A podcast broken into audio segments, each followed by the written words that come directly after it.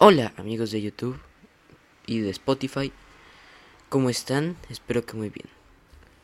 Hoy empezamos una serie que va a ser prácticamente sobre Jeremías, el profeta. Y aquí básicamente vamos a explorar su vida y al final, cuando terminemos, sacar una pequeña lección de todo lo que le sucedió y ese tipo de cosas.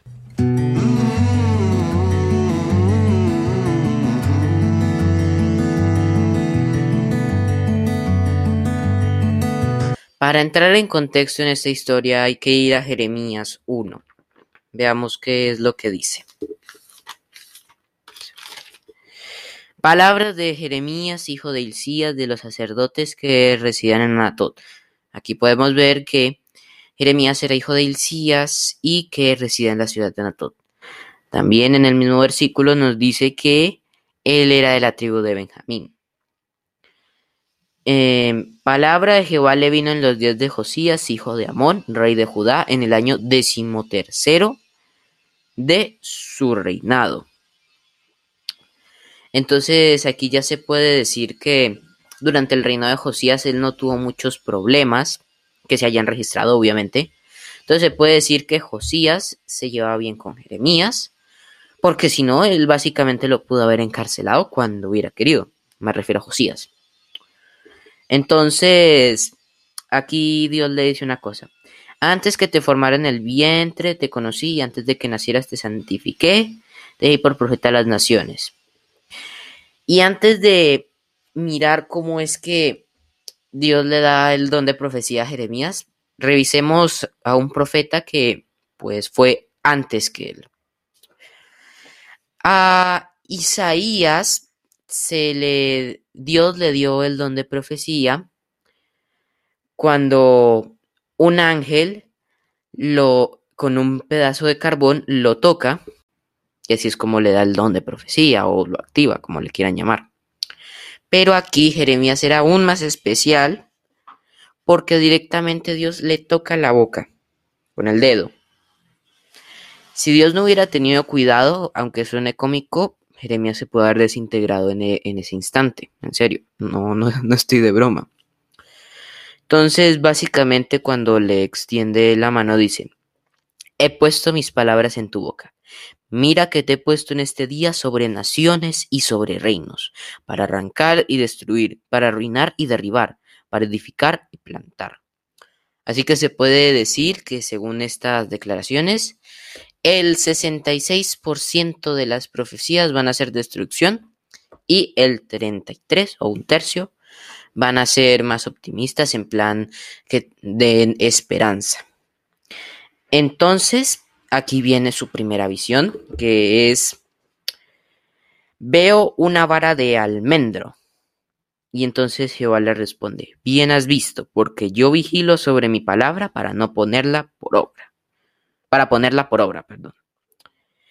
Y otra vez le hace la prueba. ¿Qué ves tú? Yo dije, me refiero a Jeremías, veo una olla hirviendo que se vierte desde el norte. Entonces le dice Jehová: del norte se saltará el mal sobre todos los moradores de esta tierra, porque yo convoco a todos los reinos del norte, dice Jehová. Vendrán y pondrán cada uno su campamento a la entrada de las puertas de Jerusalén, junto a todos sus muros alrededor y contra todas las ciudades de Judá. A causa de toda su maldad, referiré mis juicios contra los que me abandonaron e incensaron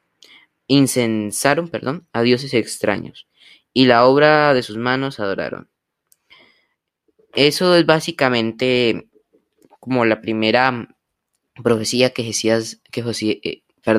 Jeremías debe decir, y básicamente iba a decir que pueblos o imperios, no solo uno, iban a invadir Judá y que básicamente iban a someter todo el territorio de Israel. Y unos años después ocurren dos invasiones. Cuando está reinando el hijo de Josías, Joacás, que reinó tan solo unos 3 meses, el rey de Egipto, el faraón, viene a invadir. Recordemos que estamos en el Imperio Egipcio, que son los actuales Líbano, algunas partes de Siria, países actuales, Judea, todo eso, Egipto y Sudán. No era un imperio pequeño, precisamente.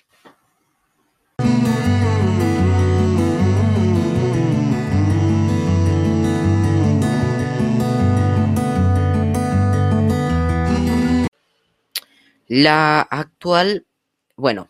Babilonia de esa época era un imperio que se estaba expandiendo poco a poco. Nabucodonosor II fue el hijo de Nabucodonosor I, obviamente, que siguió con la expansión de su padre. O sea, Nabucodonosor de la Biblia era Nabucodonosor II. Entonces, él siguió con su expansión. Y en los tiempos de Joacim, ya casi al final de su reino, Joacim muere. Entonces aprovecha Nabucodonosor para invadir todo eso. Y luego, cuando llega por allá, saca al hijo de Joacim, que se llamaba Joaquín. Entonces a él también lo saca del grupo y pone a un tipo que quizá por el nombre original no se conozca casi, Matanías, que Nabucodonosor le cambió el nombre por Sedequías. Y esto es básicamente la profecía. Como ven, estas cosas Dios se las mostró a Jeremías décadas antes de que sucedieran. Y de hecho tiene bastante sentido que sean estos dos pueblos, porque no lo dice en singular, dice pueblos vendrán, lo dice en plural. Y de hecho antes de la destrucción de Jerusalén, solo esos dos pueblos invaden Judá. Obviamente después de que Ciro manda que el pueblo se devuelva, y luego con Artajerjes y eso, obviamente luego lo invaden los griegos y los romanos, pero por la primera destrucción de Jerusalén, pues concuerda bastante que fueron estos dos reinos a los que Dios se refería cuando habló con Jeremías. Y durante este periodo entre Josías y Joacás, no tuvo mayor problema Jeremías.